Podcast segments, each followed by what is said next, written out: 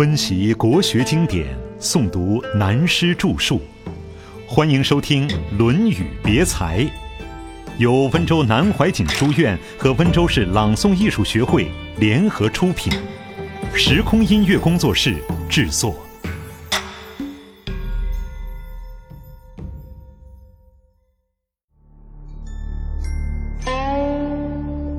时衰鬼弄人。说到这里。引出孔子的话，对于当时风气的变动大发感叹。子曰：“圣人无不得而见之矣，得见君子者，斯可矣。”子曰：“善人无不得而见之矣，得见有恒者，斯可矣。王而为有，虚而为盈，约而为泰。”难乎有恒矣。我们读了这几句话，感想也非常多。处身现代的世风，也有孔子当时同样的感叹。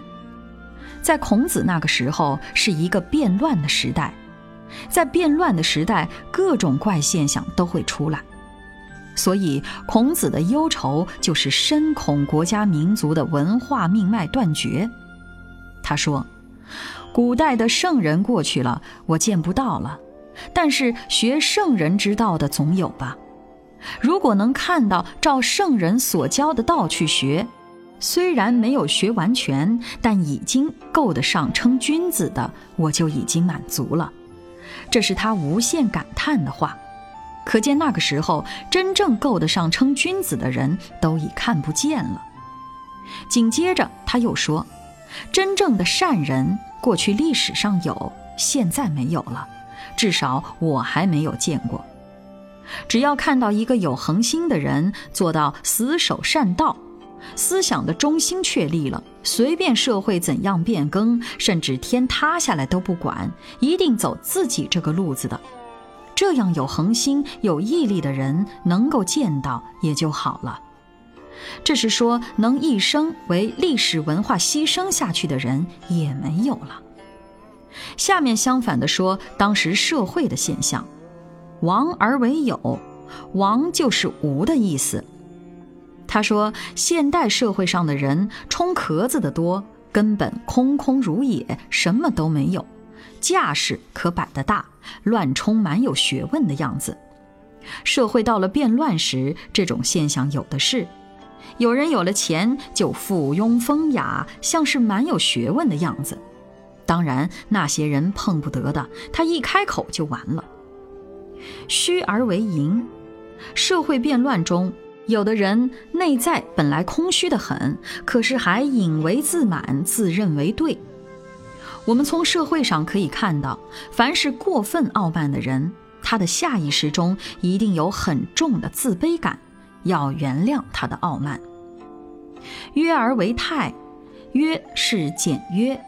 在变乱的时候，有很多人本应节约的，但很少这样，都是要充面子、讲排场，没有米下锅了也不管，排场先摆出来再说。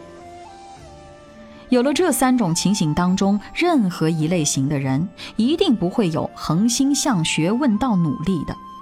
因为他的心理上就已经不健全了，这是社会的病态，也是个人的病态。不但孔子那个时候是这样，我们现在这个时代也是这样。翻开古今中外的历史来看，凡是变乱的时代都是这个样子。所以，处在这样变乱的时代中，我们就要特别注意加强自己的修养了。这些是说孔子的教育与方法，同时说到他对于时代的忧心，下面又说到他对生活的态度。子钓而不刚，亦不涉宿。或许说这两句话应该放在专门记载孔子个人生活的第十篇《乡党》中，为什么却编在这里呢？自有他的道理。这两句话是说明孔子做人做事的态度。他钓鱼就是钓鱼，不用机械性的方法，不用大网去网，刚即是网。以现代的生产观念来说，这种态度又是落伍了。如果说光是用钓竿去钓鱼，连渔业公司都不要设立，这简直与经济政策完全相违背。但这个话不是讨论生产问题，是个人做人的原则。就是说，他钓鱼也好，做什么也好，不喜欢用机心来整人，亦不射宿。打猎的时候拉弓射箭，不射宿鸟。就是对还巢的鸟、栖息在那里的鸟，它是不射的。这一点也代表中国过去文化的一种精神。这种精神现在当然也还保留。我们从旧体小说就可看到了，中国人打斗很不喜欢用暗器，常用的暗器是所谓镖。万不得已要用镖时，必定同时大喝一声“看镖”。表示先打了招呼，通知了。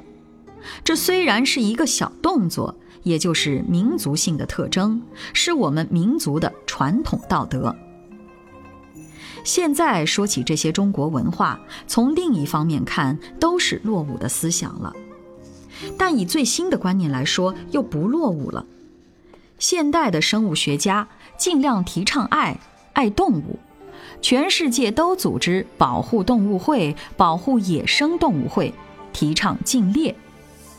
我们过去认为爱护动物是应有的道德，如相传的“劝君莫打三春鸟，自在巢中望母归”。中国人都晓得，过去小孩读书，老师都教的，成为生活教育。春天，鸟刚孵出小鸟的时期，不要去打，否则母鸟被打死了，小鸟将在巢中饿死，非常悲惨。这种教育看起来好像是一件小事，但是扩而充之就是仁爱心。所以将孔子的这两点放在这里，就是说爱心的扩充是仁。虚字文章，实是之。接着又发挥孔子做学问的要点。子曰：“盖有不知而作之者，我无是也。多闻则其善者而从之，多见而治之，知之次也。”盖字是虚文，古文中如夫、如尚书上的曰、若等都是。推行白话文之后，有些人说这些字讨厌，是毫不相干的字，其实很有关系。我们平日讲话也经常会发出“哎，这个，嗯”等的语头。要做文学研究，这些字对于行文的气势是很有作用的。如果用得好，更能充分表达语义。虚字在文学中的地位有一个很好的近代例子。国民革命成功以后，清朝皇帝退位，当时隆裕皇太后宣统皇帝的妈妈的退位文章，也是历史上一篇重要文献。据说，是当时南通张状元张謇的手笔。文章中间本来没有“即由袁世凯以全权组织共和政府”这句话。而是袁世凯唆使左右的人设法加进去的。这篇文章是清代将近三百年的皇朝最后下台一鞠躬的时候对全国人说的话。如何说法呢？尤其这最后一篇文章中的最后一句话该怎么个讲法呢？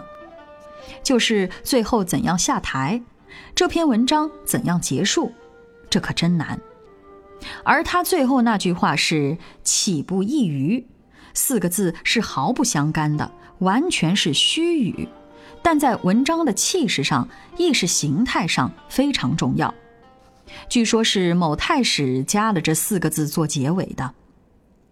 叶霞安记载的辛亥宣布共和前，北京的几段译文中有一段说：“训位之诏。”张金坡、西栾早令人拟一稿，同人闲情冗长，交于余修正。余以为时尚早，密藏衣袋中。时重要文件不敢置家中，多放在衣袋里。有一次夜间收到结款数十万汇单，于亦置衣袋中，不敢告一人也。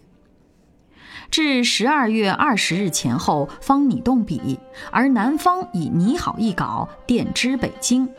此稿文系张继直、赵竹君二公所拟，遂由某君修改定稿。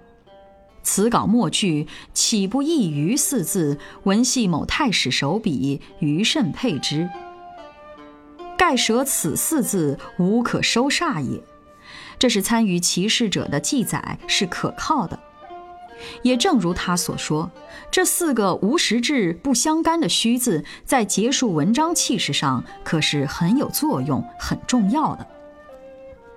为了使大家更能体会到这个虚字在文章中的作用，而且这也是历史上的重要文献之一，现在附录下来，供大家去欣赏、领会。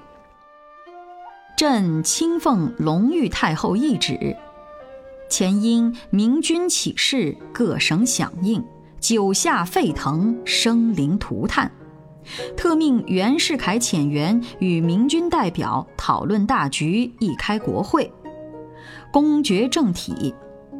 两月以来，尚无确当办法。南北魁阁，彼此相指，商坠于途，事路于野。徒以国体一旦不绝，故民生一日不安。今全国人民心里多倾向共和，南中各省既倡议于前，北方诸将亦主张于后。人心所向，天命可知。余亦何忍一姓之尊荣，服赵明之好恶？用是外观大事，内审舆情，特率皇帝将统治权公之全国，立为共和立宪国体。敬畏海内厌乱妄治之心，远贤古圣天下为公之意。袁世凯前经资政院选举为总理大臣，当兹新旧代谢之际，宣布南北统一之方，即由袁世凯以全权组织共和政府，与军民协商统一办法，总期人民安措，海宇易安。仍和汉满蒙回藏五族完全领土为一大中华民国，欲与皇帝得以退楚宽闲，悠游岁月，长受国民之优礼，亲见治治之告成，岂不异于钦此？由此可知，对文字有时候也要注意。尤其在外交上的文字，乃至写一封信与正式外交有关，每个字都要留意。虽然文字是雕虫小技，但如同雕图章，雕了一辈子，不一定有几个能成为艺术品。文字也有如此之难。这是说到“盖”字而引申出来的话。这个“盖”字有时可作因为讲。一件事先叙结果，再说原因时，都先加一“盖”字。这节话，孔子是说，有些人自己无知，一切不懂，却冒充内行去做了。他说他绝对不做这样的事。所以大家要学孔子，出去做事做领导者，不懂就是不懂。中国讲领导学。真正的领导者便是善于用人，而不一定自己懂得多。如汉高祖，他又懂哪一样？他的长处就是能够坦率承认自己什么都不懂。最怕的是自己认为什么都懂，这是最严重的错误。作为一个领导者，最好的办法是自己即使懂了，宁可说不懂。诸葛亮本来什么事都懂的。他为了集思广益，仍然请教别人，以能问于不能，这是最聪明的办法。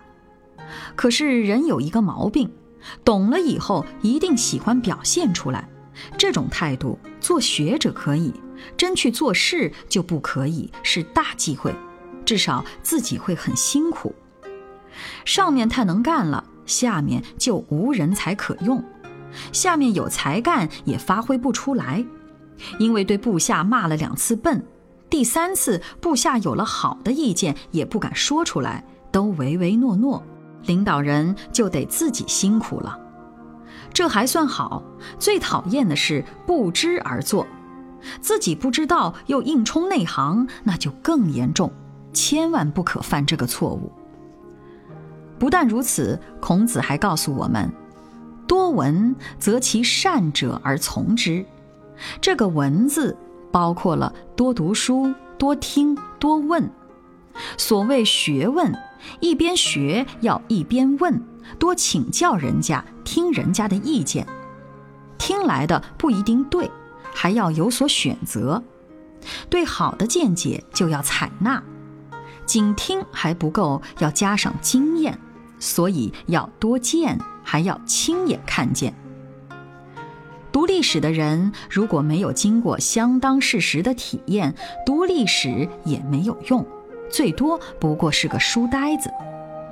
譬如说，讲如何做领导人的理论很容易，但一定要在一个单位甚至小单位做过当权领导人，才能体会到。所以要多见、多亲自经验体会，而且还要用心记下来，前事不忘，后事之师，这样才有用。这两句话合起来：多闻则其善者而从之，多见而治之，知之次也。这是求知识学问的第二等人才，第一等就有天才，反应灵敏。如历史上很有名的故事，张良为什么帮助汉高祖？他最初自己要出来反抗秦始皇，行刺不成，最后遇到刘邦。有人问张良为什么愿意帮助刘邦，张良说：“我所有的意见别人都不懂，只有刘邦懂，所以愿意帮他。”刘邦也的确有领导的天才。像韩信有一次不出兵，派一个人来见刘邦，要求封韩信为假王、齐王。刘邦一听气了，桌子一拍，正要大骂，张良在桌子下踢了他一脚。刘邦本已骂出口的“他妈的”，可是被他轻轻一踢，立即改口风：“他妈的，要封就封真王，还封什么假王？”于是封韩信为齐王。从这件事看，张良不用说话，轻轻踢他一脚就懂了。可是像我们，别说轻轻踢一脚，就是把屁股打烂了，还是不懂。历史上这类事多得很，有些人的确是聪明，所以孔子说，第一等人是天才。既然不是天才，就要学问来弥补。自己不是天才，又不肯求学问，就是不知而作的，那就完了。不是天才，学问怎么来呢？多听人家的，多看，多经验，多跟人家学，这就是知之次也。说到这里，下面又转到孔子教育态度，也是叙述他做人的行仪。互相。难与言，童子献，门人惑。子曰：“与其进也，不与其退也。为何甚？人杰己以进，与其节也，不保其亡也。”互相是一个地名，这个小地方在哪里？后世很难考据了，只知道有这样一个地方，就是说。这个地方的人很难讲话，没有办法和他们讲话。难语言这个文字用的非常妙，是说这个地方的人地域观念太强吗？或者说统统都是混蛋吗？很难说是什么意思。总之，在当时这个地方的人名声是不太好的。可是这个地方有个年轻的人来看孔子，孔子跟他谈话了，孔子的弟子们奇怪了。老师为什么会和这个地方的人谈话？大家莫名其妙。